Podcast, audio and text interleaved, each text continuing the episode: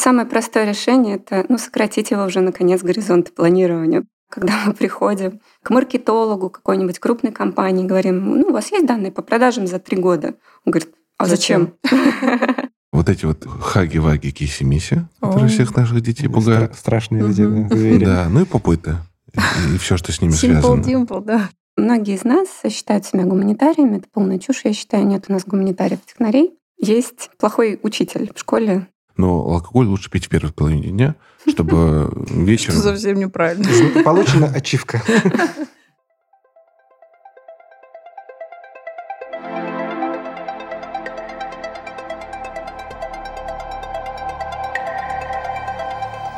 Всем привет! Мы, Владимир и Татьяна Морозовы, в нашем подкасте «Собрались и разобрались» вместе с нашими гостями открываем доступ к идеям, знаниям и информации о маркетинге и бизнесе.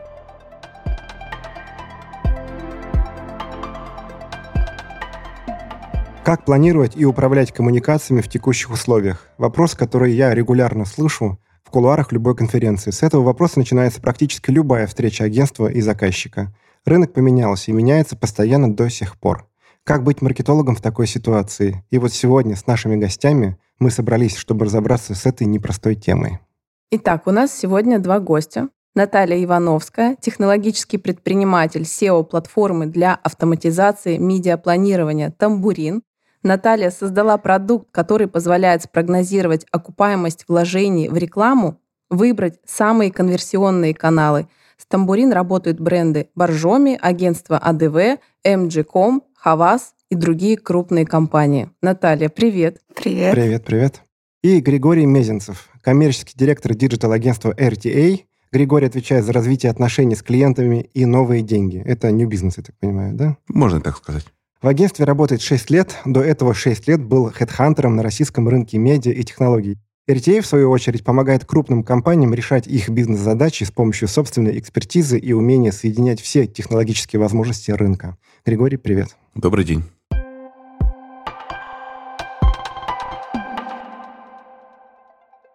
Нам ваша поддержка просто необходима. Поэтому жмите звездочку в Apple Podcast и пишите комментарии. Ставьте лайк в Яндекс Музыке, советуйте подкаст друзьям и знакомым, поддержите нас донатами. Ссылку вы найдете в описании к выпуску. Все это поможет стать нам еще лучше и интереснее. Первый блок у нас в подкасте традиционно от гостях. Наталья, вопрос тебе. Расскажи, пожалуйста, немного о себе и как ты стала технологическим предпринимателем. Отличный вопрос. Это сбывшаяся мечта. Я работала в большом рекламном агентстве, у меня было много клиентов, которые задавали вопрос, а что будет, если я ну, размещу рекламу в digital или на ТВ, сколько продаж я от этого получаю? Нет волшебной кнопки, к сожалению, нет красной кнопки, на которую ты нажмешь, и будет ответ на этот вопрос. И была мечта, чтобы такая красная кнопка появилась, чтобы была такая платформа или был такой ресурс, который позволяет это сделать. Вот я его сделала, это сбывшаяся мечта. Вот так я стала предпринимателем технологическим.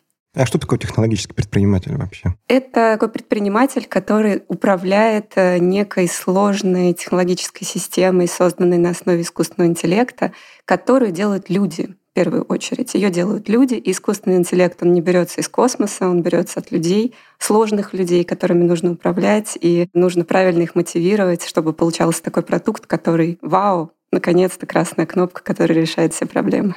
Прикольно. Здорово. Григорий, а мне интересно, как HeadCounter стал коммерческим директором в крупном коммуникационном агентстве?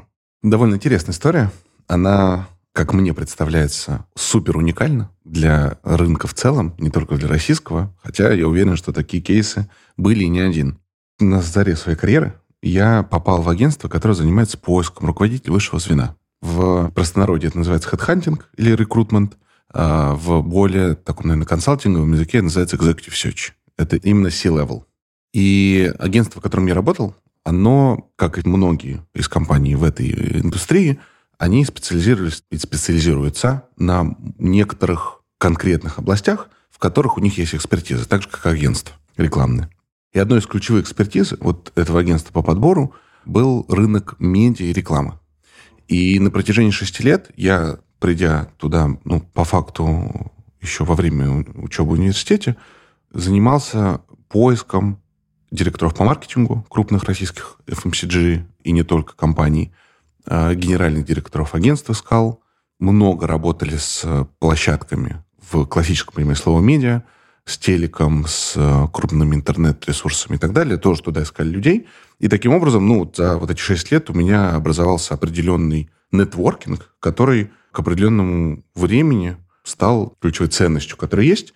И так как я был не супер счастлив, занимаясь э, именно такой функцией, но все-таки нетворкинг, общение с людьми было супер для меня близко, то основатель RTA, когда мы с ним познакомились, Паша Гительман, он ну, некую гипотезу в этот мир пустил о том, что нетворкинг именно на рынке маркетинга рекламы может быть для агентства полезен. А мне интересен как бы с точки зрения личного дохода, с точки зрения развития вширь. И мы эту гипотезу протестировали, вот она 6 лет уже показывает себя как э, суперположительная. То есть ты работал сначала на формирование связи, потом связи поработали на тебя немножко? Я так тебе отвечу. Работа HeadHunter дала классную платформу для того, чтобы найти на этом рынке любого человека, его контакты, какую-то информацию о нем, там, за одно рукопожатие, за одно сообщение или там, за три звонка. Иногда это не получается, просто потому что ну, не все мы люди открытые. Но вот этот плацдарм, он заложился в то время. Ну, прикольно. Слушай, интересно, хоть э, целый выпуск записывай опять про хедхантеров, да? Да-да-да, был у нас выпуск очень классный недавно.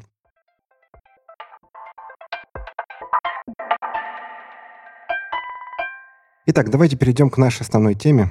Как планируете управлять коммуникациями в текущих условиях? И начнем с главного. Что глобально произошло на коммуникационном рынке за последние несколько месяцев? Вопрос, на самом деле, Наталья, к тебе и Григорий к тебе. Давайте по очереди. Наташа, с тебя начнем. Хорошо. Произошло все.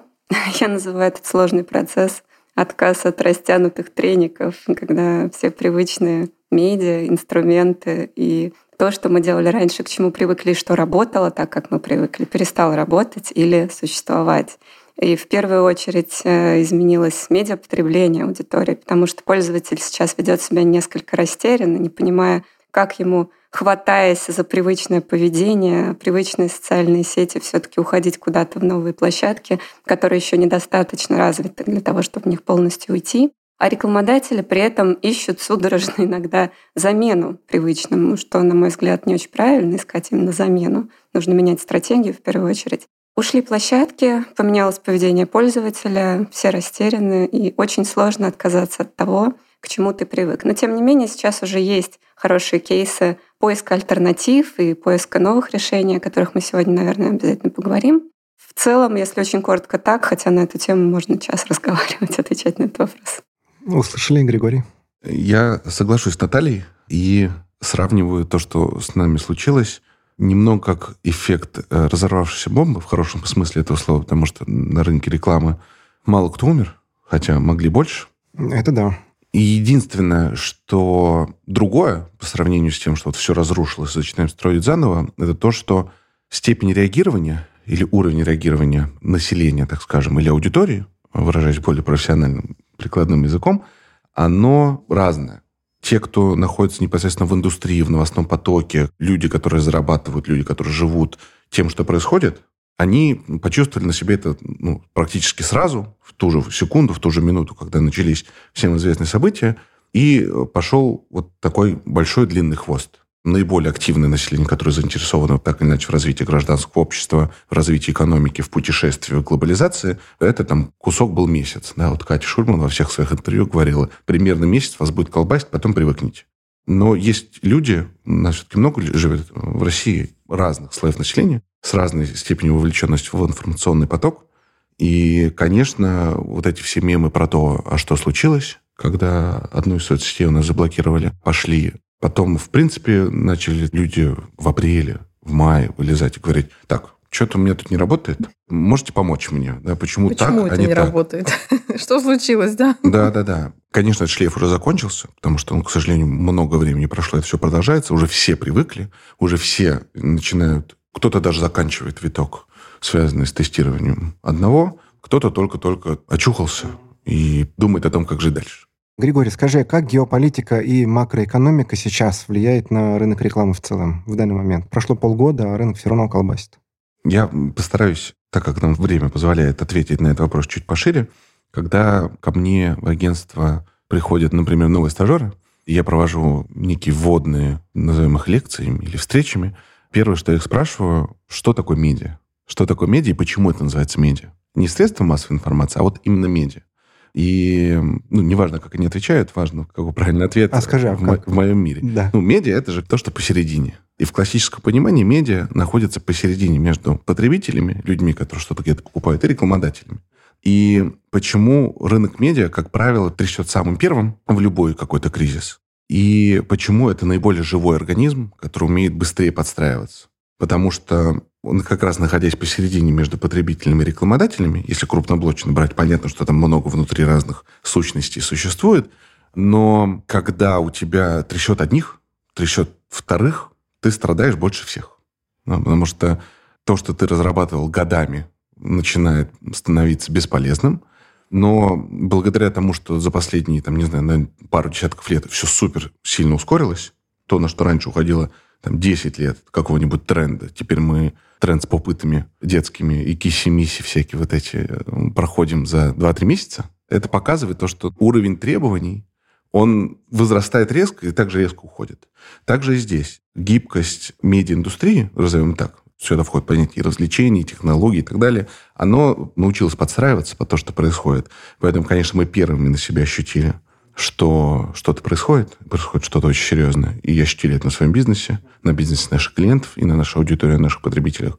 Но по ощущениям, тот плацдарм гибкости, который был заложен, он сейчас используется нами для того, чтобы дальше вырасти. Кто-то ломается, кто-то не готов, кто-то, наоборот, становится еще больше. Понятно, кто и кто и кому помогают, тоже понятно. Ну да, да. Но в целом индустрия, она такая, она очень нежно гибкая, там много у нас креативных умов, да, кто-то кто действительно плачет сутками, кто-то уезжает, кто-то возвращается, но тем не менее в целом индустрия, она ее сейчас добивает законы маркировки, о котором мы чуть позже поговорим. Но выживем, выживем. Наташа, Григорий, опять вопрос к вам обоим. Скажите, на что можно поменять медиа, которые ушли из рынка? Ну, мне не очень нравится вопрос поменять ни на что. Поменять нельзя, потому что у каждого медиа своя уникальная аудитория, свои инструменты, которые определенным образом работали. Также не будет работать ничего. Такой же аудитории нет нигде, и смысла искать альтернативу, да, именно замену, и ожидать такого же эффекта результата, я считаю, нет. И поэтому, ну, во-первых, я считаю, что нам медиа не хватает вообще теперь Это в правда. стране. Это правда. Да, и что сейчас очень хорошие возможности для стартапов, которые развивают какие-то новые медиа, новые инструменты. Это так на заметку тем, кто думает, какой вы такой создать стартап и в чем есть сейчас потребность рынка, именно в этом, в новых медиа, которые будут не похожи на те, что уже были. Сейчас уже не нужны похожие, сейчас нужны принципиально новые. Ну и создавать свое в первую очередь, я считаю, сейчас правильно. И многие наши клиенты, те, кто искал какие-то альтернативы, ну, заменили, например, там соцсети, ушедшие на Яндекс.Дзен, на Тенчат, на Телеграм-каналы, на ВК-клипы, например. И вот они как раз и говорят о том, что нет, это не то. Это совсем другое, там совсем другой результат, там другой, хороший где-то, Другая но совсем аудитория, да. другой. И Мгм. другая аудитория, и к этому нужно привыкать, с этим нужно по-другому работать. Поэтому либо искать совсем что-то новое в существующих площадках, либо как один из наших прекрасных клиентов, который детские продукты производит. Они раньше сидели на Инстаграме, на этой соцсети, которая от нас ушла. И очень была серьезная паника, потому что все продажи были там, все клиенты были там, и все было там. В итоге, что они сейчас делают? Они развивают свой контент э, мультфильмов для детей маленьких, да, развивающих мультиков, и развивают свою платформу, на которой они этот контент э, продвигают. То есть, соответственно, это другой совсем подход, немного с другой стороны, когда мы не то, что демонстрируем свой продукт где-то и набираем охват аудитории, а мы через вовлекающий контент это делаем. Ну, вот один из способов, например. Ну, то есть глобально не искать старое в новом, а делать новое свое и не думать, что если вы что-то найдете, это будет работать так же. Ну, то есть менять стратегию, как ты сама и сказала. Абсолютно. Создавать свое. Григорий. У Наташи хорошая позиция. Я в целом готов ее разделить. Наверное, просто дополню аргументами. Вот если взять классическую структуру медиаплана, который у нас был в прошлом году, как правило, для компаний, которые хотят заниматься построением знаний, ну, как правило, 60% это был Google с его сервисами. Плюс-минус, в зависимости от индустрии, понятно. Но, вот, как правило, у тех клиентов, которые у нас, это так. YouTube – львиная доля, плюс сервисы Google, другие, На остальной кусочек огромная доля уходила Яндексу и Mail.ru или ВК с его платформами и сервисами. Дальше уже все это добивалось либо какими-то прямыми площадками, классические примеры, там, РБК или там, Рамблер с лентой. Ну, тематические уже, да? Тематические, да, в зависимости от действительно индустрии, в которой мы продвигаемся, аудитории. Вот, ну и там достаточный трафик, программатик платформам, каким-то технологиям, на какие-то тестирования и так далее. Сейчас у нас ушел Google, и вот эти 60% после ухода Гугла... Надо чем-то заполнять. Надо чем-то заполнять, и вот эта первая цифра 60, которая у нас в марте или в апреле появилась, по поводу того, что у нас рынок упадет на 60%. По итогу-то мы видим, что, скорее всего, по такого сильного падения не будет. Но я думаю, что цифра 60, она как раз же этих 60% Гугла ну, и появилась. Но по факту, как мы все увидели, российское государство, да, скажем так, Россия, оно уникально в том плане, что у нас действительно есть там, свой Яндекс, свой ВК, свой Mail.ru, ну, то, что сейчас ВК, много других тематических платформ, классное технологическое развитие, сервисы, платформы, и нам ну, есть чем заменять. Заменять тем же самым. Да, понятно, что есть емкость аудитории и есть определенный инвентарь, в который просто больше не влезет. Но либо мы этот инвентарь начинаем расширять на тех платформах, которые существуют, либо действительно создавать что-то новое. Я, правда, с этим, ну, наверное, поспорил бы сейчас, потому что создавать новое в сфере медиа в России сейчас – это большой вопрос. Зачем, почему и как? Но если это не касается хоть каким-то образом политической повестки, наверное, это реально, это интересно, возможно и можно то, что связано с новостями и так далее, тут... Ну, тут сложнее все, тут да. сложнее. Поэтому на данный момент заменять есть чем. Мы все начинаем бороться за аудиторию через наименьшее количество инвентаря и возможностей, которые есть, но это не критично. У нас ничего не упало, и партизанский маркетинг или там, листовки никто раздавать уже у метро больше не будет. Слава богу. Григорий, скажи, пожалуйста, что происходит с агентствами, площадками и клиентами? О чем вообще думают? И чего боятся? Наверняка боятся. Ну, давайте начнем с агентств. Агентства боятся закрыться, потому что существуют кассовые разрывы, существует неопределенность с клиентскими бюджетами, существует законодательство, которое так или иначе влияет на экономику и бизнес агентств, и есть люди, которые все тревожны. Да, если вот мы говорили про то, что очень много ребят, которые работают в этой индустрии, они ну, тонко душевная организация и креативщики, и даже ребята, которые занимаются контекстной рекламой, и аналитикой и так далее, ну, все-таки люди более чувствительные, чем, наверное, извините, токари где-нибудь на заводе, которые просто немножко по-другому мыслят. И с этими болями, переживаниями менеджменту современных агентств нужно работать, параллельно совмещая все вот эти факторы, которые я выше назвал, и это еще половина факторов. Остальные просто имеют чуть меньше вес. Что происходит с клиентами? Ну, наверное, имеет смысл обратиться именно к российским компаниям, которые в кавычках остались, да, потому что международные компании в большинстве своем сказали, что мы больше не инвестируем в маркетинговую активность на территории России, поэтому стоит обратиться к опыту, наверное, российских компаний, крупных и средних. Тут, по сути, наверное, что произошло? Они, как и все в марте, в апреле, в мае, не понимали, что делать. Просто сказали, мы сейчас ничего не делаем. Да, понятно, что мы там продолжаем продавать, но у нас цепи поставок нарушены, Поэтому мы просто даем минимально возможные объемы э, товара, которые существуют. Ну, если говорить про продукты питания. Вот, речь о какого-то брендинге, маркетинге не шло, за некоторым исключением. Да. У нас есть замечательный Альфа-банк, когда все сказали, что мы ничего не знаем, у нас лапки, мы сидим, ничего не делаем. Вот, Альфа-банк, наоборот, пришел, сказал, вот мои миллионы рублей, которые где-то лежат, я хочу потратить на рекламу, и действительно в марте, в апреле это, наверное, был один из самых крупнейших рекламодателей.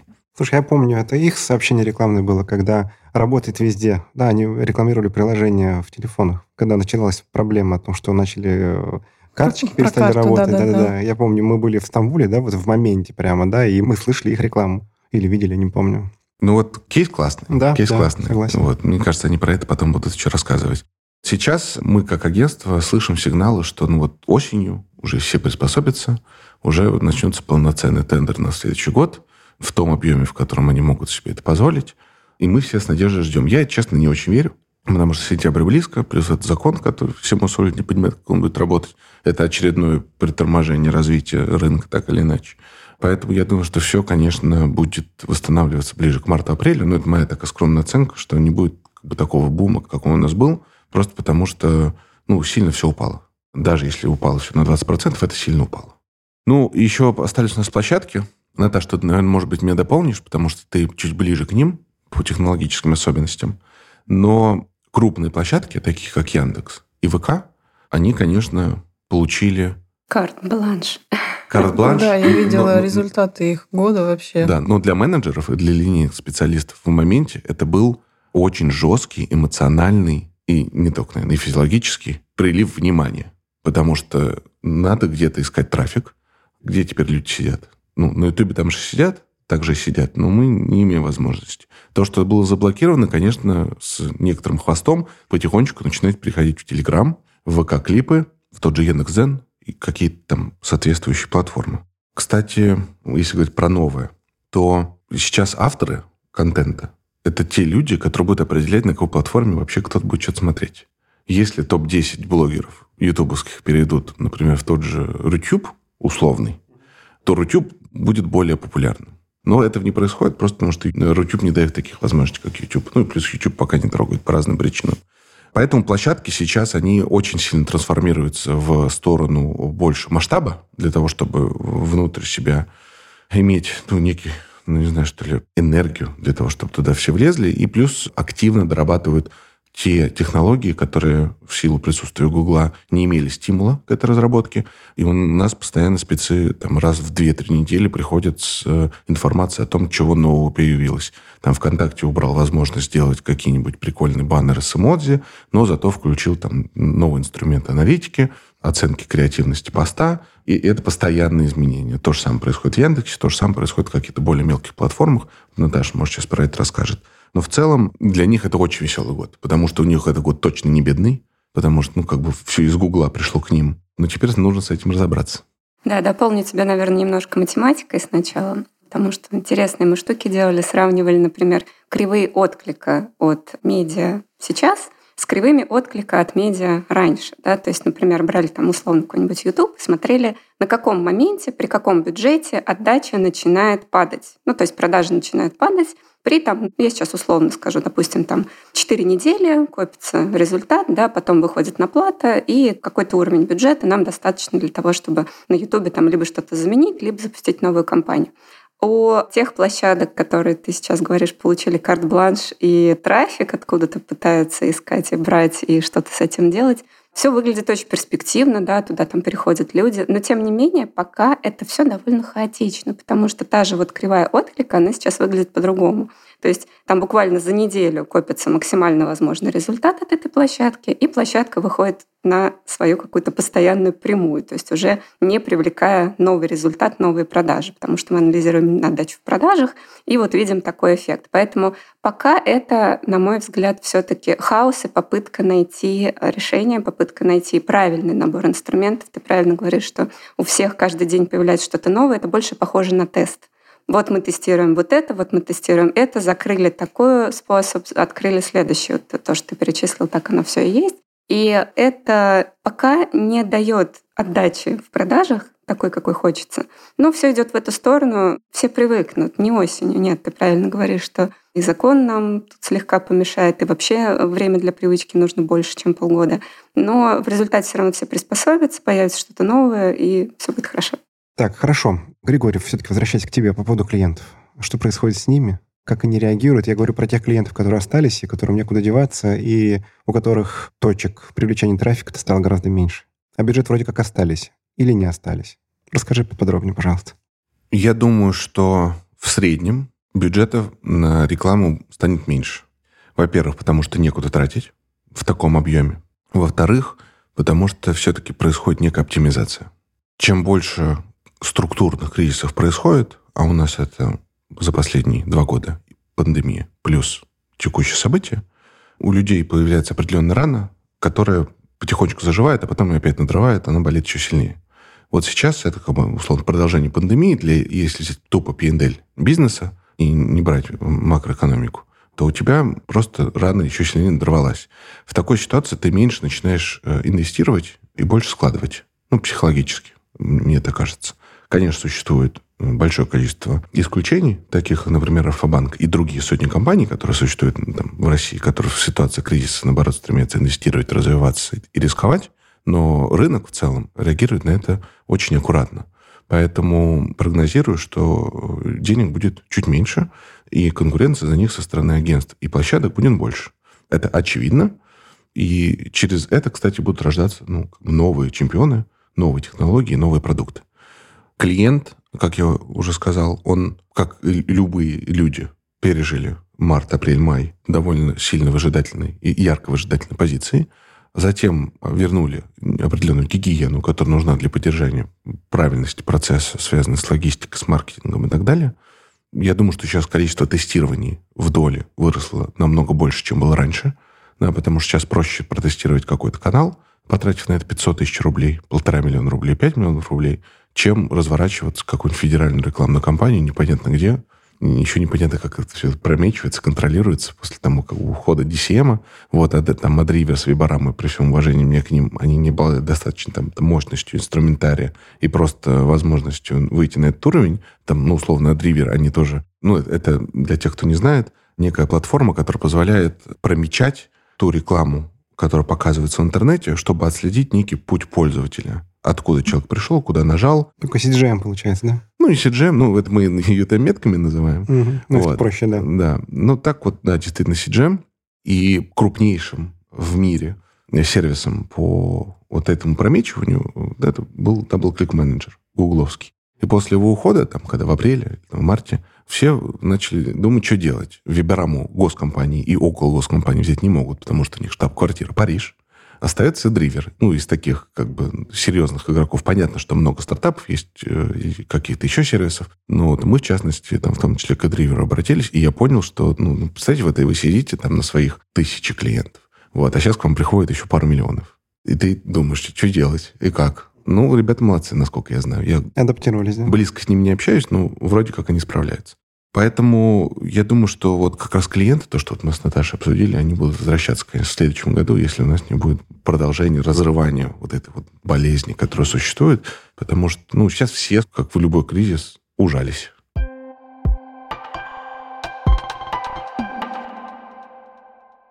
Наталья, скажи, пожалуйста, как прогнозировать эффект от рекламы в условиях сейчас, которые у нас неопределенность полная? Да, каждый клиент нас об этом спрашивает.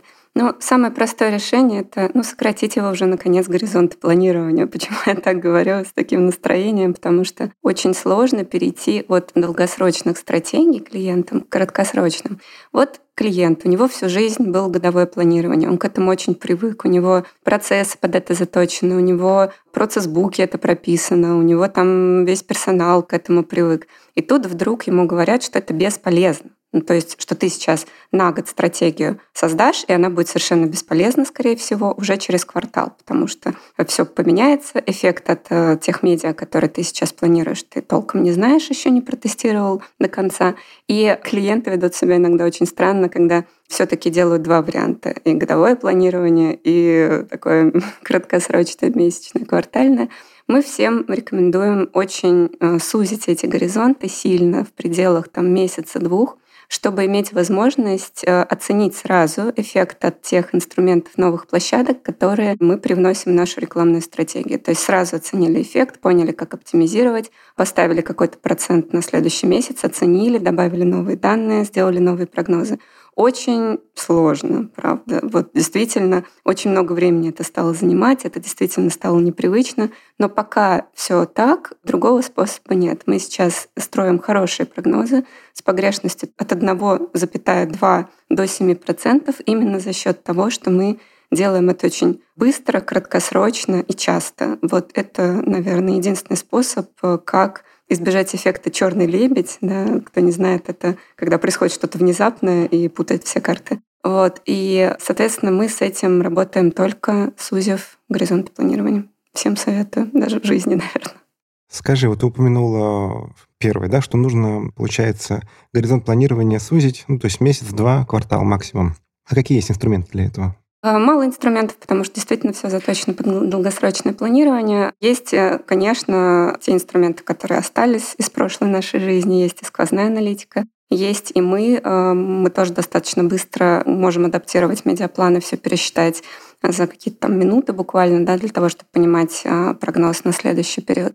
И опять-таки есть потребности рынка в этом. А, мы сейчас тестируем инструмент, который делает очень простые вещи, ну, там, прогнозирует лиды с контекстной рекламы в недвижимости, например.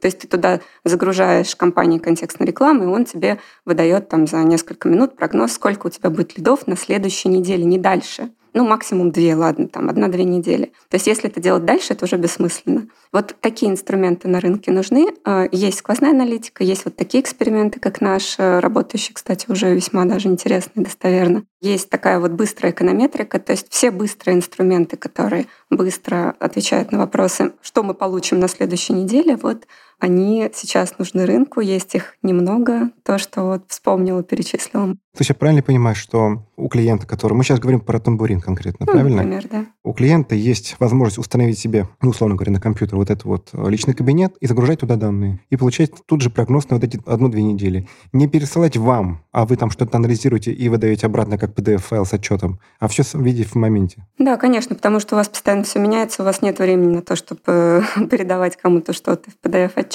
Не обязательно на одну-две недели тамбурин посчитает и больше, но вот рекомендуется действительно ну, сейчас. Да, те самые горизонты планирования, о которых mm-hmm. ты говоришь. Угу. Наталья, какой необходимый минимум данных для планирования рекламных кампаний сегодня? Ну вот он не изменился, на самом деле. Он, наверное, может быть, стал побольше за счет того, что стало много новых тестов, новых площадок, но это в первую очередь данные по продажам. Вот вы знаете, на самом деле, как бы это смешно ни звучало, далеко не все рекламодатели вообще знают, сколько они продают.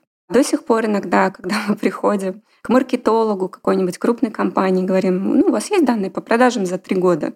Он говорит, а зачем? Так и есть. Зачем? Я отвечаю там за свой кусок деятельности, за маркетинг, да. А маркетинг ну, и продажи это... Это классика, нет, да, я занимаюсь нет, продвижением, нет, не занимаюсь продажами. Это вообще классическая конкуренция в рамках крупных бизнесов, когда есть продажи, есть маркетинг. Точно. И обычно это два разных мира. Да, и вот маркетологам проще, когда есть такая штука, когда можно прикрыться, я занимаюсь продвижением. Точно, да. Это же мне надо идти в отдел продаж, говорит, а мне не дадут. Почему? Ну, потому что это отдел продаж, это их конфиденциальная информация. Боже мой. Ну, да, такое встречалось раньше, кстати, вот когда мы начинали работать, там несколько лет назад, такое встречалось через одного. Сейчас это, наверное, каждый пятый или даже больше, но тем не менее это постоянно встречается. Так вот, какие данные нужны? Данные по продажам нужны. В деньгах нужны данные по продажам, в упаковках нужны данные по продажам, в исторической динамике. В каком э, горизонте исторической динамики? Год, ну, два? Если помесячные данные, как у FMCG брендов, как у фармы, то это три года. Если это понедельные данные, как у Якома, как у банков и так далее, это 30 недель, ну, это минимум, да, лучше побольше, ну, может быть, один год, полтора года достаточно будет для того, чтобы проанализировать какие-то связи и все те инструменты, которые вы использовали раньше. Несмотря на то, что сейчас они работают иначе, но все равно мы должны понимать, где базовый уровень продаж без всех этих инструментов. То есть вам нужен некий фундамент. Угу. Угу. То есть что из себя представляют ваши продажи без э, надстроек, да, то есть без сезонности, без всех инструментов, которые вы использовали, то есть некий такой базовый уровень, называется у нас константа, и от нее мы уже будем строить дальнейшие эффекты, дальнейшие прогнозы. А поэтому нужны данные о всех инструментах, которые вы использовали, а еще для вот такого искусственного интеллекта, да, для математического моделирования нужны данные о том, как на вас влияет события известные, сезонность, а как влияют разные праздники, какие еще события там происходили с вашим брендом, где вы поменяли упаковку, где вы начали сотрудничать с селебрити. То есть нужна полная информация о том, что вы делали, что на вас влияло, сколько вы денег на это потратили, и не надо зажимать эти данные, потому что это не имеет смысла сейчас уже. Не нужно прятать, не нужно бояться, что эти данные куда-то утекут или кто-то их там узнает, какие-то конкуренты, что Рассказать службе безопасности. Обязательно, да. Да, да. да. NDA не отделаешься одним. Да, вот э, бессмысленно сейчас прятать, потому что, ну, есть такой не очень приличный анекдот, я его приличнее, да, нет данных, нет мультиков. Каждому клиенту на каждой встрече это говорю, нет данных, нет мультиков. Поэтому данные нужны, а продажах в первую очередь не надо прятать, потому что без этого не будет хороших прогнозов. Логично. Конечно. А по поводу безопасников, да, знаешь, имею опыт, работал в банке долгое время, получить какие-то данные для того, чтобы отдать для анализа, ну, это, это сложно, это правда. Григорий, к тебе вопрос. Скажи, какие прикладные решения уже сейчас существуют? Ну, ты уже упоминал, отвечая на прошлый вопрос которые помогают, ну, как-то планировать в текущей ситуации. Ну, помимо тамбурин, конечно. Тамбурин хорош. Да, ну все, решение. Да, ответили. К сожалению, решает не все задачи маркетинга, но одну из самых главных. Потому что без, без аналитики, без прогнозирования не, умеешь, не сможешь ничего построить. Действительно так. На самом деле, очевидно для многих, мы все говорим про Яндекс, ВК, но мы все в этих разговорах забываем про маркетплейс как один из, наверное, крупнейших э, локомотивов развития. И тренд, без сомнений, да. E-commerce, медиа, маркетинга и умниканальности платформы. Вот, все знают кейс Амазона, как все, давайте, понятно. Был Амазон. Стал Wildberries.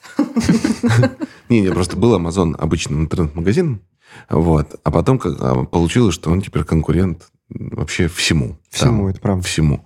Вот. Э, наверное, какие-то китайские аналоги тоже есть, типа WeChat и так далее, которые объединяют огромную экосистему. Я до сих пор не понимаю, как этот WeChat работает. Я даже было время зарегистрировался там. Ну, ну говорят, ты регистрировался целая... как, как российский пользователь? Да, ну, говорят, это целая экосистема для китайца, внутри Китая. Да, но если ты регистрируешься с территории Российской Федерации или не с территории Китая, то у тебя максимально ограниченный функционал. Mm. Вот, то есть там угу. функция мессенджера, каких-то там стикеров, может быть, там приглашение кого-то куда-то. Вот, но если ты регистрируешь или скачиваешь версию для китайского пользователя, для тебя Целый мир открывается. Открывается да? целый мир, угу. ну, как будто вот ты заходишь в суперап Тинькова или ВКонтакте, Прикольно. и у тебя там, не знаю, ты в одном приложении можешь делать 15 дел разных. Только ты. А всего возможность там, на 50 дел, а если мини-апы повключать от всех, кто их создает, то вообще можешь там жить и не вылезать. То же самое вот сейчас у нас есть Озон, Wildberries, Яндекс.Маркет. И наверняка кого-то забыл еще. Ну, Сбермаркет. Сбермаркет. Да, да вообще экосистема Сбера, так или иначе. Там же у них много чего такого. Если данные их еще взять, которые них существуют, то вообще там целая бездна для исследований. Это ну, в любом случае это классный инструментарий маркетплейса для того, чтобы продвигаться, быть ближе к потребителю и быть ближе на шаг к тому, чтобы кто-то что-то купил. Да, потому что если мы посмотрим на тот инструментарий, который у нас был раньше, у нас вообще у любого маркетолога задача продать кому-то что-то. Вот. И когда ты видишь билборд, проезжая на машине, то ты построишь знания, но ты от продажи максимально далеко с точки зрения просто шагов и кликов и действия. Когда ты находишься, например, на какой-нибудь соцсети и видишь рекламу товара, а у них там последние годы тренд на то, чтобы делать контент с кнопкой «Купить сразу», то ты там, ну, на два клика у тебя ну, ближе до, стало. до покупки. Угу. А в маркетплейсе у тебя один клик до покупки. Вот, и в этом плане они, с одной стороны, очень большие и имеют возможность такой инструментарий развивать, с другой стороны, это классный путь монетизации. Потому что если раньше, я вот тут не специалист, но раньше они, наверное, зарабатывали на фулфилменте и на комиссии с продаж товаров, которые существуют, ну, плюс еще на каких-то еще плюшек для клиентов, то сейчас у них будет расти доля рекламных доходов. И в этом прям, ну, большой классный мир, который для тех, кто занимается медиапланированием, наверняка давно уже доступен, но какие-то новости про то, что они развивают определенные взаимоотношения с агентствами, то, что у них появляются свои рекламные кабинеты, селф-сервис, специальные условия, они ну, начинают появляться только сейчас. Ну да, ну то есть до этого они были по большому счету для рекламных агентств клиентами, сейчас они еще и площадки. И крупнейших клиентов, и, и, наверное, будет крупнейшая площадка. Наверное, я, я не знаю цифр, я думаю, что им-то еще далеко в целом до цифр там Сбера, Яндекс и ВК. Я имею в виду про именно рекламный бюджет, который тратит я понимаю. Там. Угу. Вот. Хотя я могу сильно ошибаться. Надо проверить. Ну, учитывая тренды, которые ты привел, Amazon и WeChat, ну да, туда идем. Да много разговоров про Telegram. Один из наших партнеров агентства был на Яком Weekend на этих выходных на Алтае. Там ну, собираются крупные e-commerce игроки, включая агентства площадки. И там они обсуждали э, некие кейсы сравнения посевов через блогеров в Телеграме с Telegram Ads. То, что вот недавно запустилось. И там ну, довольно четкий перекос в эффективности в сторону блогеров и пабликов. То есть, если делать нативная интеграция, а если заливать туда видео какой-то контент или текстографический от блогеров, то отклик от их аудитории по просматриваемости, по комментируемости, по переходам, если мы говорим про направление к продажам, намного выше, чем Telegram Ads. Поэтому ну, тут такая классная прикладная рекомендация, что если думаете про такой канал, как Telegram, а там сейчас действительно довольно большая аудитория, с ней очень непонятно, как взаимодействовать, просто в силу того, что там очень тяжело управлять путью аудитории, но использовать лучше сейчас все до сих пор через посевы, через нативные интеграции, а Telegram Ads оставить как тест и продолжать смотреть за эффективностью этого инструмента, потому что, ну, прям совсем новый, сырой, как мне кажется. Григорий и Наталья, скажите, пожалуйста, какой инструментарий нужен современному маркетологу? Ну, в текущей ситуации, да. Ну, это продолжение, по сути, нашей беседы, да, все то же самое – Если мы говорим о том, что нужно сужать горизонт планирования, значит, инструмент нужен такой, который быстро отреагирует на ваши изменения. По моему мнению, нужны, я уже говорила в начале нашей беседы, новые медиа, как инструмент. А, по моему мнению, нужны действительно хорошие, качественные инструменты для работы с маркетплейсами, потому что все ругаются на самом деле. То есть вот те клиенты, которые мы знаем, да, которые работают с маркетплейсами, фарма в основном, они жалуются на недостатки этих личных кабинетов и инструментария внутри маркетплейсов. Они не делают несколько важных для них функций. И пока это все вот так вот в процессе разработки, это действительно то, что нужно рынку сейчас. А, и то, что действительно делает быстрые прогнозы и какие-то быстрые оптимизации. Ну, то есть, например, чтобы ты понимал, что тебе на следующем периоде твоей рекламной кампании нужно оптимизировать тот или иной инструмент там, с 30% твоего бюджета до 15%, потому что его эффективность там снизилась. Или наоборот, тебе здесь надо увеличить, потому что эффективность не выбрана да, там, на предыдущем периоде, чтобы это происходило максимально быстро. Вот такие инструменты нужны рынку. Это то, над чем мы работаем сейчас, то, над чем а, технологические платформы другие сейчас работают. Ну и да, маркетплейсы — это очень нужная вещь. И все, что внутри них происходит, будет происходить еще много лет. И потребность в управлении этим процессом, она очень яркая и очень хорошо видна. Отвечая на вопрос, что нужно современному маркетологу, я бы сказал, что у нас есть маркетологи в агентствах. Ну, в агентствах, наверное, в кавычках маркетолог, потому что там все-таки есть свои специалисты, которые занимаются определенным направлением. Ну, назовем их маркетологами в данном случае. Есть маркетологи на стороне клиентов или рекламодателей.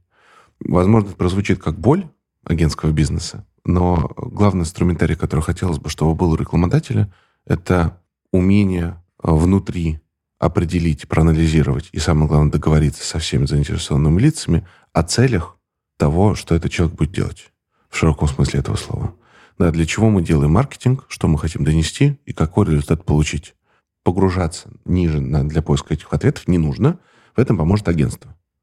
Но понимать, что ты хочешь получить... И чтобы понимали все остальные ЛБР, да? Да, да и чтобы они понимали, утвердили там бюджет или количество инвестиций, это самое главное, что есть. Да? Если есть это понимание, большинство агентств, которых ты выберешь, они с этой задачей справятся. Понятно, что всегда должно быть пространство для маневра. И Наташа очень классно штуку сказала про горизонт планирования. Не надо разворачиваться на весь год. Просто договорись о том, что ты за компания и что ты хочешь людям рассказать. А потом будь более просто гибок к тому, чтобы менять подходы к медиапланированию, к планированию, может быть, каких-то креативных коммуникационных компаний. А агентства должны обладать настолько гибкой экспертизой, чтобы действительно понимать, как э, вот эту задачу, которую тебе сформулировал классный маркетолог со стороны рекламодателя, решить. Понятно, что существует такой э, процесс, как формирование потребности, когда клиент не понимает, что он хочет, с точки зрения инструментария. Это важный процесс, который на этапе формирования отношений происходит. Но если у тебя ты не понимаешь, чего ты хочешь в целом для бизнеса, то нам, как агентствам, будет очень сложно ответить на вопрос, какие направления диджитал-маркетинга или просто маркетинга использовать, чтобы эти продажи поднять и проанализировать. Поэтому здесь главное, чтобы зерно было посажено у стороны рекламодателя, а дальше технологические платформы, агентства, площадки со своими технологиями, с, там же какие самые главные, самая главная технология научиться дотянуться до пользователя в нужный момент времени с нужным рекламным сообщением. Ну, еще с определенной частотой, но это не так важно. И тогда вся цепочка будет работать. Как правило, все может ломаться из-за того, что зерно не посажено, но просто кто-то там, не знаю, листья выкинул на рынок и сказал, возьмите их и куда-нибудь потратьте. А что, зачем, куда, почему? Ну, то есть классика. Чтобы не происходило на рынке или вообще с геополитикой в целом, ситуацию главное нужно переломить, да, для того, чтобы маркетолог был э, полноценным проводником всех тех целей, которые есть в компании, да, но это зачастую не так, я сам с этим сталкивался не раз. Там вопрос осознанности еще стоит очень сильно. Если да, ты, роли. Да. да, как он сам осознает свою роль.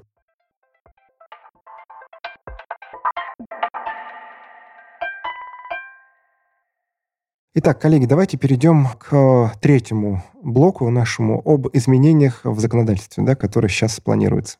Какие изменения планируются? Первое, интересует многих, это о едином операторе рекламы. Да? Второе, что, наверное, интересует еще гораздо большее количество людей, это о законе о маркировке интернет-рекламы. Но давайте по порядку. Вопрос ко всем. Поправки в ФЗ о рекламе, о едином операторе рекламы. Чего стоит опасаться? Ну, я кратко скажу, потому что все-таки технологические платформы это касается в меньшей степени. Скажу так, что монополия это всегда плохо. Монополия ведет к отсутствию гибкости в ценообразовании, в отсутствие конкуренции ведет к загниванию отрасли, да, и к стагнации и прочим. Но с другой стороны, монополии в нашей жизни и в нашем бизнесе уже были, не одна, не две. И мы как-то это все пережили, приспособились. И я бы не сказала, что сейчас, например, тот же рынок ТВ-рекламы умер, и наоборот, он сейчас будет расти, наверное, благодаря госсубсидиям, которые сейчас предоставили новым рекламодателям. И э, не сказать, что вот эта монополия, вот эта ситуация с этим рынком, она как-то очень сильно его порушила и принесла какой-то вред. Поэтому первое время мы, конечно, все будем долго возмущаться, что нет э, гибкости, нет конкуренции и так далее, но потом все привыкнут и все равно не будут покупать по той цене, по которой не хочется покупать, которая не рентабельная, которая не трансформируется в продажу. Ну, как бы мы же э, все-таки все анализируем, сейчас стараемся, да, и мы понимаем ROI каждого инструмента. Если мы понимаем, что ROI инструмента меньше единицы, то мы, наверное, не будем его больше покупать. Поэтому, наверное, этой проблемы удастся через какое-то время избежать. И вот эта вот проблема монополии не так страшна, как ее сейчас рисуют. Но не могу сказать, что монополия — это хорошо. Просто как участник рынка это плохо. Ну, я так понимаю, что самое страшное — это, наверное, период неопределенности.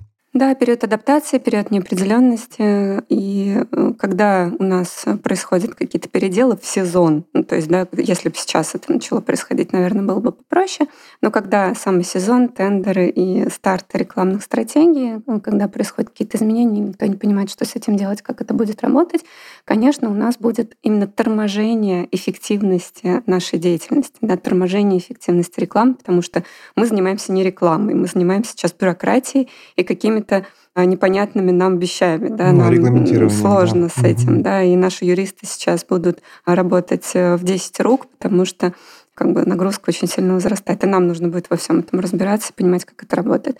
Поэтому, конечно, нам мешают, да, нам мешают делать эффективные рекламные кампании вот именно какими-то бюрократическими проволочками.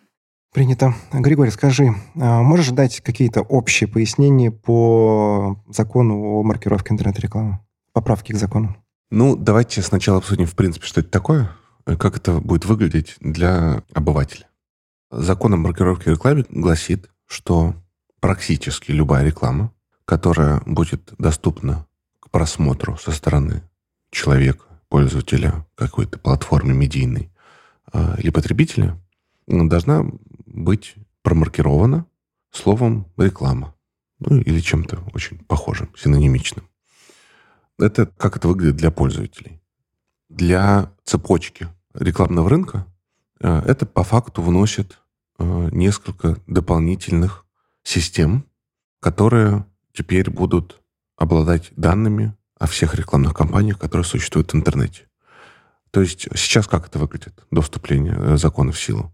Есть рекламодатель, который дает свои рекламные инвестиции, данные, цели, креативы, права так далее агентству. Агентство пропускает это через себя, формирует определенные подходы к использованию digital э, и рекламного инструментария. Я говорю digital просто потому, что мы digital, но по факту это, конечно, справедливо для всех агентств. И потом это все уходит э, на площадки, такие как тот же Яндекс, Озон, Mail, ВК и многие другие. И они эту рекламу размещают, возвращают статистику. Эту статистику показана рекламодателю. Э, с помощью различных технологических платформ анализируем эффективность той или иной компании, распределение сплита, и потом все это как-то регулируем. Сейчас вводится, ну, по сути, два больших понятия, как я это вижу. Хотя и не юрист, мой подход и описание тоже такое, наверное, очень э, простое. Э, есть Роскомнадзор, у которого появляется огромный контейнер для всей-всей-всей информации.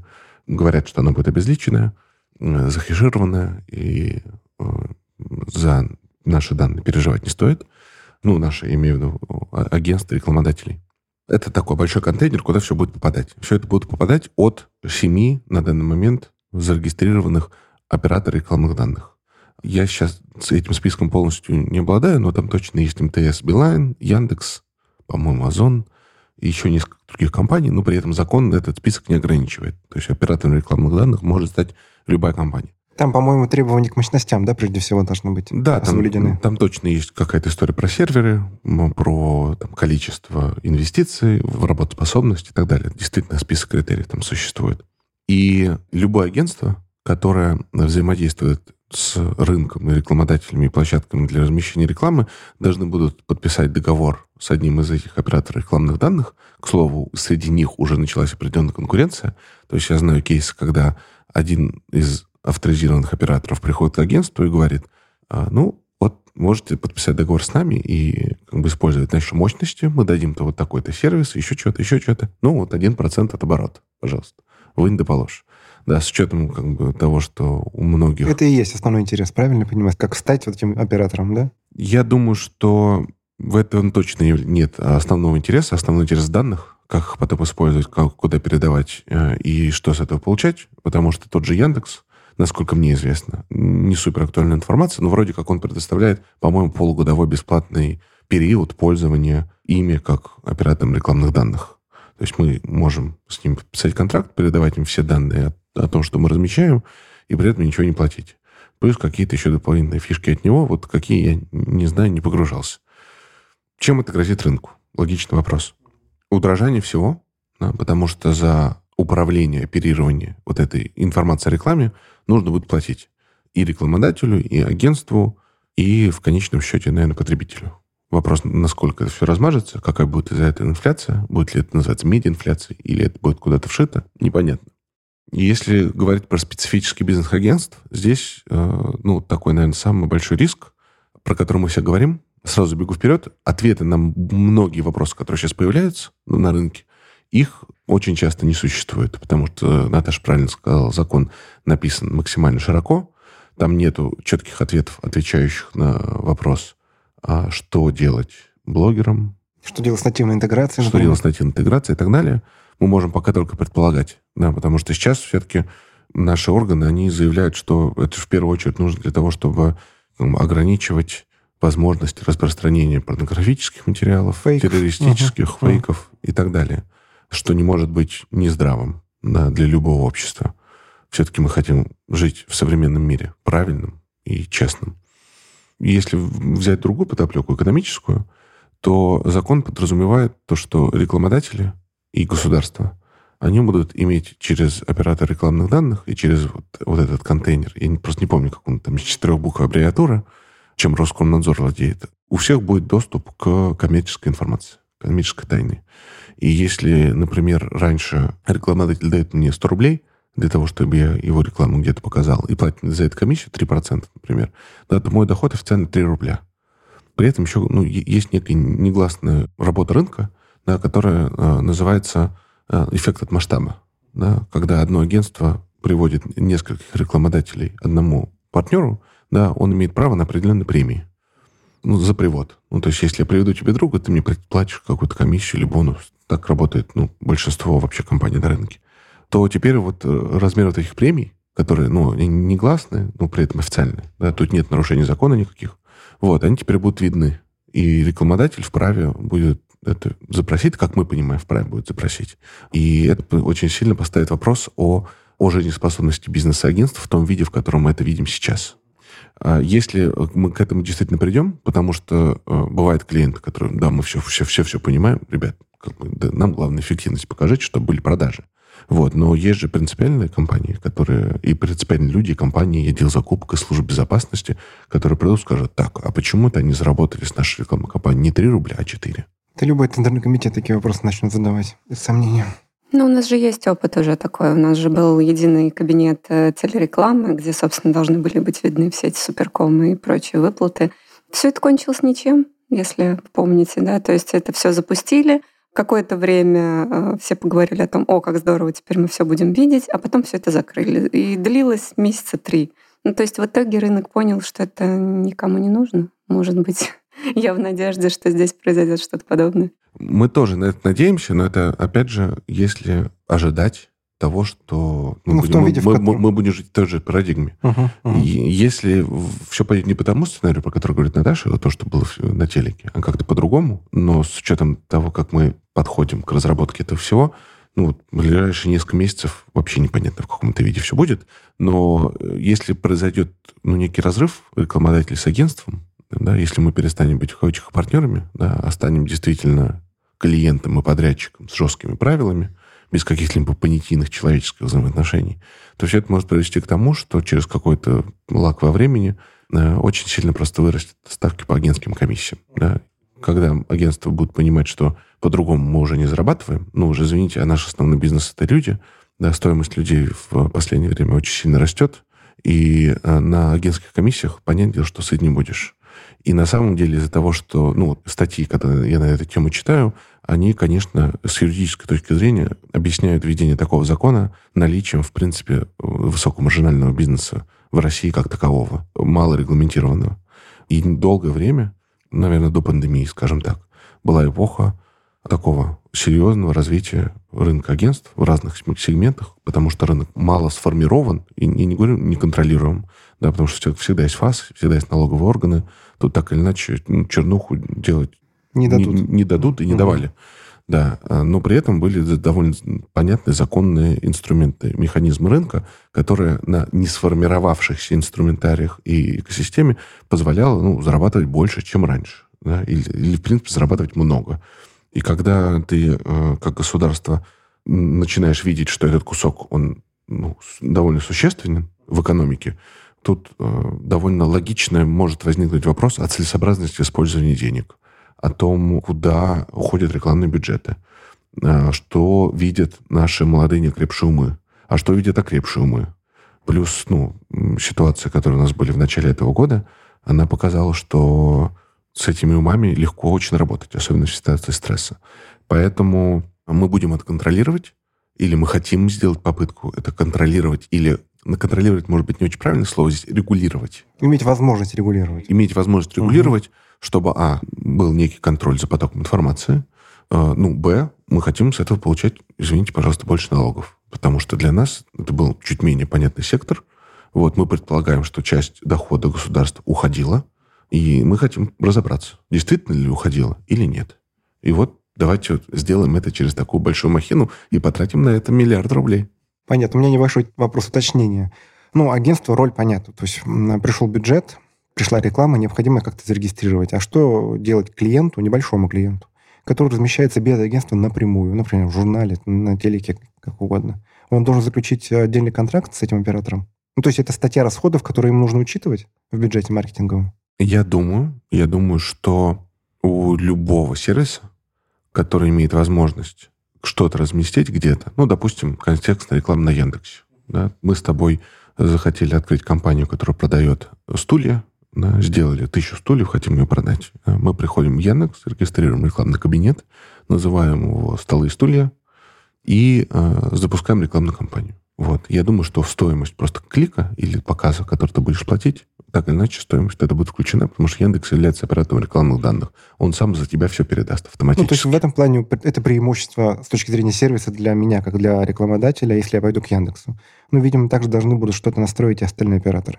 Э, остальные операторы и э, контрагенты этих операторов. Да, то есть если ты придешь в компанию размещать рекламу, которая не является оператором рекламных данных, у нее, как я вижу, должен будет работать этот механизм дальнейшей передачи конечному получатель этой информации в виде Роскомнадзора. Я понял. А вот если ты к блогеру придешь, например, не очень понятно, что делать. Да? Вот здесь вообще непонятно, потому что э, есть э, очень четкие поправки, которые говорят, что э, данные законы маркировки не относятся к e-mail рассылкам и к пушам, которые высылают тебе сообщения, приложения. Ну, а, а блогеры? А, по, поводу, по, поводу, по поводу блогеров непонятно. Четко прописано этой истории нету. Как я это вижу, если бы мне прямо сейчас нужно было ответить перед большой аудиторией? Я бы ответил так, что если ты это делаешь там, ну, не как рекламу, а как нативную интеграцию, да, что как бы ну, нельзя... Ну, это... нельзя. Поди докажи, ну, я... что Поди это... докажи. Да. да, возможно, это не стоит. Ну, скорее всего, это не стоит маркировать. Если там как бы... Ну, это, ну, это же очень тонкая грань. Это да. Это очень тонкая грань. Ну, если ты говоришь покупай вот это, потому что это вот это, вот это, вот это, ну, наверное, это уже реклама. Это нужно маркировать. Более того, ну, в большинстве соцсетей, ну, в частности, то, что вот было в Инстаграме запрещенном, там, ну, эти рекламные записи появлялись. И вот там некоторые телеграм-каналы крупнейшие, они тоже, когда делают посты, они пишут, что это реклама. Просто чтобы не было хейта аудитории, которая говорит, да, продался. А, продался. А уже точно есть данные, что достаточно слова реклама? Ну, как, например, на макете в прессе или наружной рекламы? Или что-то Мы другое? не узнаем быть? ответ на этот вопрос до 31 октября минимум. Главное, чтобы не было такого объема текста, как у инагентов.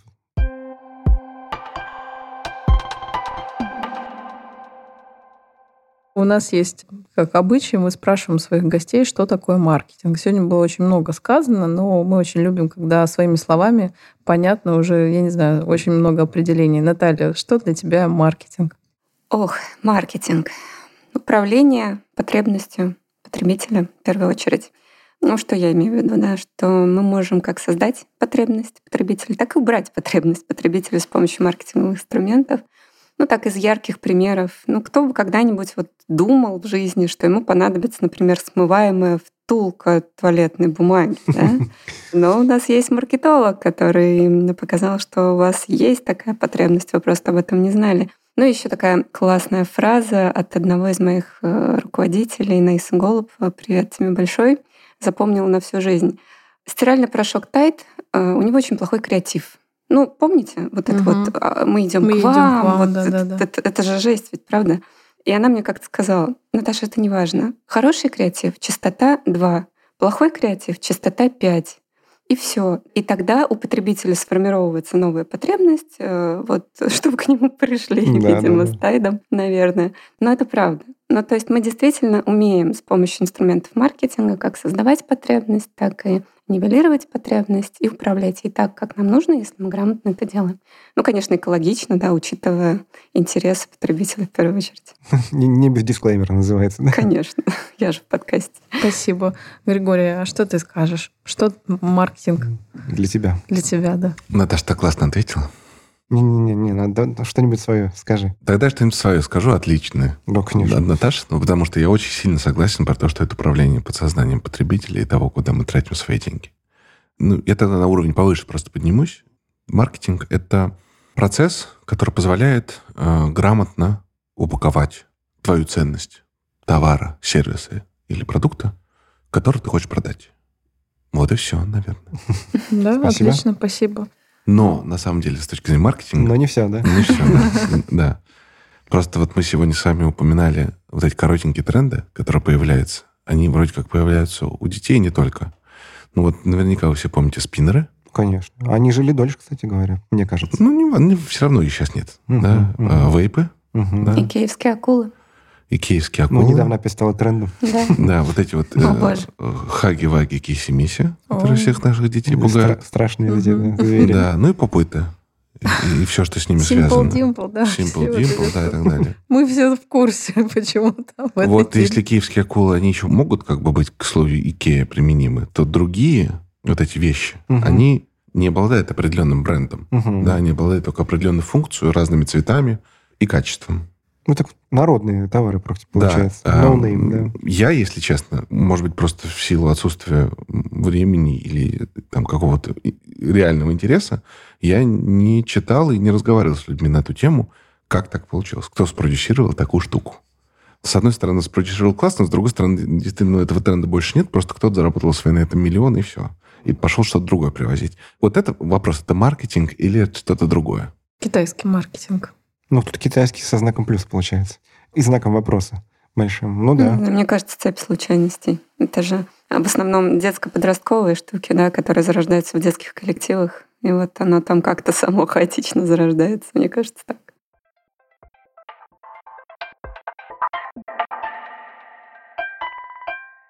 У нас еще есть рубрика «Совет с пользой». А это просто кладезь информации. Поделитесь, пожалуйста, Наталья, поделись, какой у тебя жизненный принцип? Жизненный принцип у меня такой. Не знаю, насколько он будет полезен всем слушателям. К людям надо относиться хорошо, потому что ну, каждый человек, которого я встречаю, изначально для меня хороший человек. Я ему обязательно помогу, если ну, мне там не очень сложно. Даже если очень сложно, все равно помогу обычно.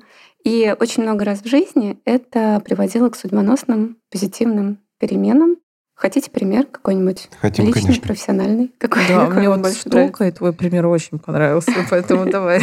Вам из личной или из профессиональной жизни? Ну, какой хочешь. Нет, давай Давай из личный. Давай, из личной, хорошо. У меня была лучшая подруга в школе, и однажды она попросила меня помочь ей переписываться с мальчиком. Ну, потому что она вот не очень хорошо писала, я писала хорошо, и вот э, она мне говорила мысль, которую она хотела выразить, а я ее писала текстом. И мы на это, на самом деле, потратили очень много времени. Как раз был период подготовки к экзаменам, и времени-то особо не было, но подружка просит, подружке надо, она хорошая, вот, я ей помогала. К счастью, я уже 18 лет счастлива в браке с тем мальчиком, с Которому которым ты помогала? переписывались, да. Вот, поэтому я считаю, что к людям нужно относиться хорошо. Чего я А вам к желаю. подружке ты хорошо отнеслась? Она была свидетельницей на нашей ну свадьбе. всё нормально. Она не все хорошо. Ну, хороший пример, кстати. Григорий. У меня есть принцип, которому меня бизнес научил, что ко всем людям нужно в нулевой точке относиться максимально положительно и никак не негативно. То есть ты никогда не имеешь права, пока ты не взаимодействовал, уровень кармы отношений твоего человеку опускаться, ну, как бы ниже нуля. Да, оно либо нулевое, когда ожидания никакого нет, либо просто позитивное. Да, потому что все люди, они э, так или иначе обладают своими собственными мотивами, целями и принципами. Они могут не соответствовать твоему, но это не значит, что он человек плохой, и к нему надо относиться таким образом. Здорово. Ну, мне кажется, это вот э, в той теме, да, когда мы на людей накладываем свою проекцию, да, допустим, ну, наступил нам в автобусе какой-то мужчина с усами, да, и потом вот мы видим, а, он с усами, как вот тот, да, и раз проекция наложилась. Это очень грамотный подход, когда ты видишь человека, и, ну, это сложно на самом деле, да, потому что наш мозг, он настолько замудренный, и он всегда говорит, ага, это тот мужик, Ну, не доверяй ему. влияет, да. Да, это здорово. Этому нужно научиться. И это вопрос осознанности. Да, да, это здорово. Наталья, скажи, пожалуйста, что заряжает тебя энергией? Нетрудно догадаться исполнение желаний, поскольку я стала технологическим предпринимателем благодаря сбывшейся мечте, поэтому любое желание, которое исполнилось. Понятное дело, что они, конечно, не сами исполняются, что ты прилагаешь какие-то усилия, цепочку действий, в том числе хорошее отношение к людям для того, чтобы твои желания сбывались.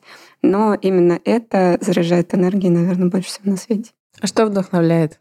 Да все то же самое. На самом деле вдохновляет, наверное, то, когда ты осознаешь, что у тебя есть некая база стабильная, да, то есть что у тебя все хорошо в каких-то базовых вещах для каждого человека, в дружбе, в карьере, э, в личной жизни, и ты можешь творить. Да, ты можешь делать какие-то надстройки, да, я опять привожу параллель, наверное, с своим бизнесом, когда мы базовые продажи и надстройки, то же самое в жизни.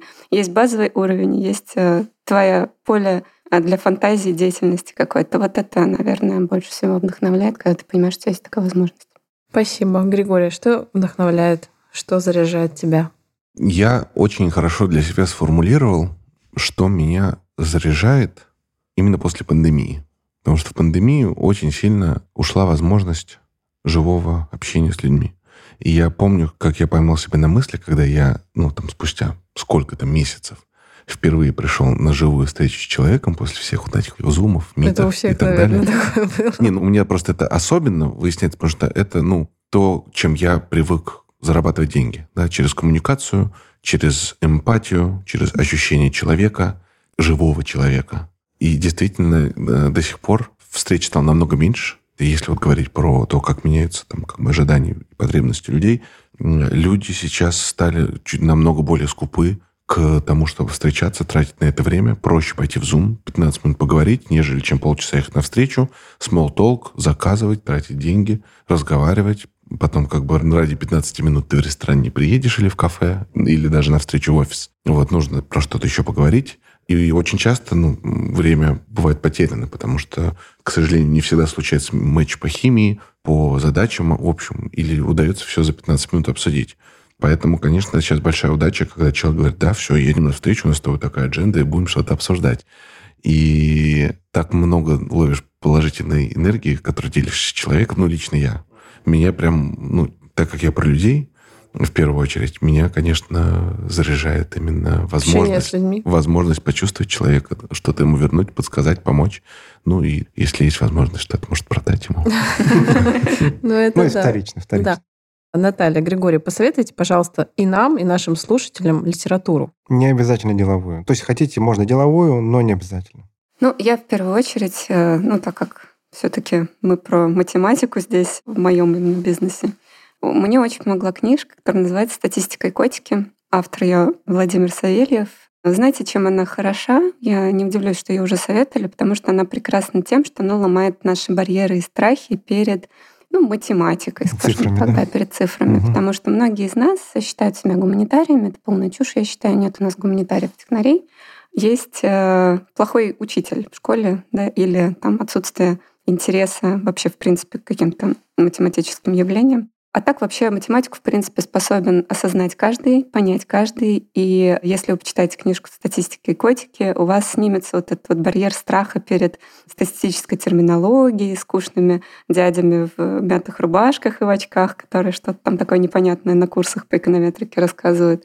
Поэтому вот всем советую для понимания, где ваши барьеры, как их сломать. Вот Прикольно. хорошая книжка.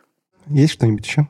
Наверное, из того, что больше всего нравится мне лично, вот для такого, наверное, все читали «Американскую трагедию Драйзера». Это одна из моих любимых книг. Особенно, ну вот если у вас много времени в пандемии, нечем вам заняться, не дай бог повторения, да, но вот такие романы, они как-то переключают тебя в какую-то другую реальность, ты понимаешь, как по-другому мыслили, жили люди. И одна из таких странных мыслей, которая возникла у меня после первого, наверное, прочтения. Как же современные изобретения могли бы здорово изменить жизнь людей в те времена? Ну, то есть не было же там средств, простите, контрацепции, да? А вот если бы были, вот эта бы история пошла совершенно по-другому. Поэтому вот любые произведения, в которых вот есть такие вот отсылки, да, что вот, а если бы вот тут был Facebook, то случилось бы не так. А вот если бы здесь было такое изобретение, то жизнь пошла бы по-другому. Вот одно из моих любимых произведений на эту тему тоже. Кто не читал «Американскую трагедию», вдруг, пожалуйста, прочитайте. Или Мы фильм посмотрите. Действительно, да, прекрасно. Произведение Фильм есть, про да. Надо посмотреть сегодня. мотивы, скрытые мотивы и попытку оправдать э, себя самого внутри себя. Очень интересно. Григорий, посоветуй литературу, пожалуйста. Так, ну, я думал... Я, кстати, перебью, да, извини, у нас не только литературу советуют, у нас какие-то клубы советуют, чаты советуют, то есть как бы, ну вот... э, Книги, фильмы, да, да, радиопередачи, да, то есть что угодно. вот все, что есть, давай. Ладно, я подумаю сейчас, пока буду говорить по поводу другого контента, но все-таки мы как-то на книгах были сфокусированы. Ну, блин, книги классные. Я очень сильно себя бью по рукам, когда прихожу в книжный и хочу взять вот это, вот это, вот это, вот это. Потому что я понимаю, что там уже стоит 20 на полке, а с двумя детьми, с другими увлечениями, ну, они читаются годами, эти книги, к сожалению. Вот я не умею сесть и за ночь прочесть эту книгу. Ну, я не знаю, как люди это Ну, делают. должна быть определенная книга, чтобы это сделать. Ну да, типа как Гарри Поттер, когда... М- Вот, ну, меня, меня вот папа покупал Гарри Поттера и говорил, Гарри Поттер прочтешь после того, как прочтешь, там, не знаю, Жюля Верна какого-нибудь там. Вот читаю Жюля Верна, потом Гарри Поттера. Ну, я все равно... То есть, если сейчас, там, не знаю, дети современные гаджеты прячут под подушку, когда дети спать уходят, чтобы что-нибудь посмотреть. Ну, вот тогда мы книги под подушкой читаем. Ну да. Значит, чего хочу посоветовать? Есть две книги и одна подарочная. Третья. Готовь камеру. Да, ну мне нужно будет еще достать, поэтому потом можно будет сделать. Значит, э, первая книга называется «Зачем мы спим?» Двоеточие, что-то там еще. Я ее прочитал во время пандемии, и она, ну, на самом деле, многие факторы нашего сна по полочкам раскладывает и, ну, помогает понять, почему ты сегодня проспал 8 часов и не выспался, а вчера проспал 4 и выспался. Потому что очень много факторов, которые так или иначе влияют на Ну, это, это всё. мировой бестселлер еще. Между прочим. Да. Между прочим, я вклад в это сделал. И на самом деле я совершенно недавно испытал на себе вот важность сна, потому что мне моя любимая жена привезла из заграничной поездки PlayStation. Я открыл для себя одну, одну из игр, Какой интересно. с которой Horizon. Horizon Forbidden West. Рекомендуешь? Я, я- я очень, ну, я лично Не, это рекомендую. можно. Вот о чем ты и говорил. Для меня это вообще топ-3 игр в этом жанре. Да, есть Red Dead Redemption 2, наверняка вы тоже про него все слышали. Мгм. Это когда у тебя открытый мир, есть возможность выполнять большое количество заданий в тот момент времени, когда тебе захочется выполнить то или другое, вне зависимости от э, сюжетной линии. Есть еще Assassin's Creed Valhalla. Я, слушай, я обожал Dying Light. Ну, это в те далекие времена, когда мне было PlayStation. Понимаю, да. Я в Марио только играла. Это Nintendo. Это другое. Э, Ничего, Тань. Идея для подарка на день рождения. Да-да-да. Вот, в общем, э, так получилось, что я настолько глубоко эмоционально погрузился в эту игру, что мне пришлось заниматься сильной депривацией сна. Вот, из-за того, что как бы утром надо детей в садик, и не всегда получается попросить жену сегодня без меня быть утром. Поэтому я спал где-то последние две недели часа по четыре с половиной, пять в лучшем случае. И я почувствовал, как сильно изменилось Состояние. состояние и, вот, ну, в принципе, подход к эффективности жизненной. Да, то есть по работе точно не было уже ресурса заниматься какой-то суперразвитительной деятельностью. Хватало ну, сил для того, чтобы закрывать операционку текущую, ну и какие-то базовые дела. Вот. А про то, чтобы там, ну, как выделять время еще на что-то ну, просто мозга не хватало. Поэтому зачем мы спим? Обязательно к прочтению, просто чтобы формировать современные подходы к миру. И меня вообще такая, как бы, есть э, коротенькая теория про то, что раньше мы все же переживали за то, чтобы просто выжить, да, и стремились э, как бы просто еды получить, да, чтобы не умереть от голода, потому что это первая из потребностей, то сейчас развитие общества глобального, оно дошло до той точки, когда ты э, думаешь не о том, как поесть, ну, потому что легко купить на полках магазина, вот, ты уже думаешь о том, как... э, Восстановить себя, да. как восстановить энергию и как быть честным с собой. Отсюда рост психотерапевтов, коучей, психологов такой. Ну, это тоже отдельная тема. Ну, вот, но люди сейчас больше фокусируются на том, чтобы быть ментально здоровым э, и физически здоровым, нежели чем просто выживать. В нашей стране в том числе. Наверное, я говорю про Москву больше, потому что есть некие ощущения, что там в регионах люди до сих пор А переживают. скажи, пожалуйста, Да. кофе норм? Просто там есть глава целая, посвящена кофеину. Кофе точно норм до определенного времени суток. Так же, как и алкоголь, насколько я помню. Там, конечно, не рекомендуется, но алкоголь лучше пить в первой половине дня, чтобы Что вечером... совсем неправильно. Получена ачивка. Не буду читать. да. Не, ну это им- им- им- именно настроение. Вот. Вторая книга, которую читаю прямо сейчас, мне посоветовал мой коуч. Она нулевая книга для коуча, потому что я э, так или иначе рассматриваю возможность стать неким человеком, помогающим людям думать о себе. Она называется «Работа как внутренняя игра». Там автор у нее Голви, и она довольно известна в том круге людей, которые этим занимаются. То есть коуч ее знает наизусть, потому что она как бы ну, некая база. Вот. Там основная мысль заключается в том, что есть я один и я два. Я два – это ты настоящий, а я один – это все твои барьеры, которые вокруг тебя прыгают и мешают тебе так или иначе развиваться и вообще выходить за рамки. А вот этот э, автор, он бывший, ну, книга была давно написана, я не знаю, вообще жив он или нет, я предполагаю, что да, он был тренером по теннису. Вот, и он в том числе через метафоры, связанные с э, ударами теннисистов по мячу во время игры и мыслями в этот момент, э, приводит очень классные выводы. Книга очень не длинная, я, правда, читаю больше месяца, вот, но я читаю по несколько страниц, и каждая страница мне дает какой-то внутренний инсайт, вот, и я там три странички прочел, отложил, пошел дальше. Прикольно. Ну и книга, которая продолжает традицию э, пополнения вашей библиотеки, она на самом деле такая м, неглубокая с точки зрения мысли. Просто я когда думал, э, что подкасты собрались, разобрались, он про маркетинг. Вот, ну, какой же маркетинг без основ? Котлер? Вот, поэтому эта книжка Котлера небольш- небольшая, с неким выжимком. Прикольно, спасибо.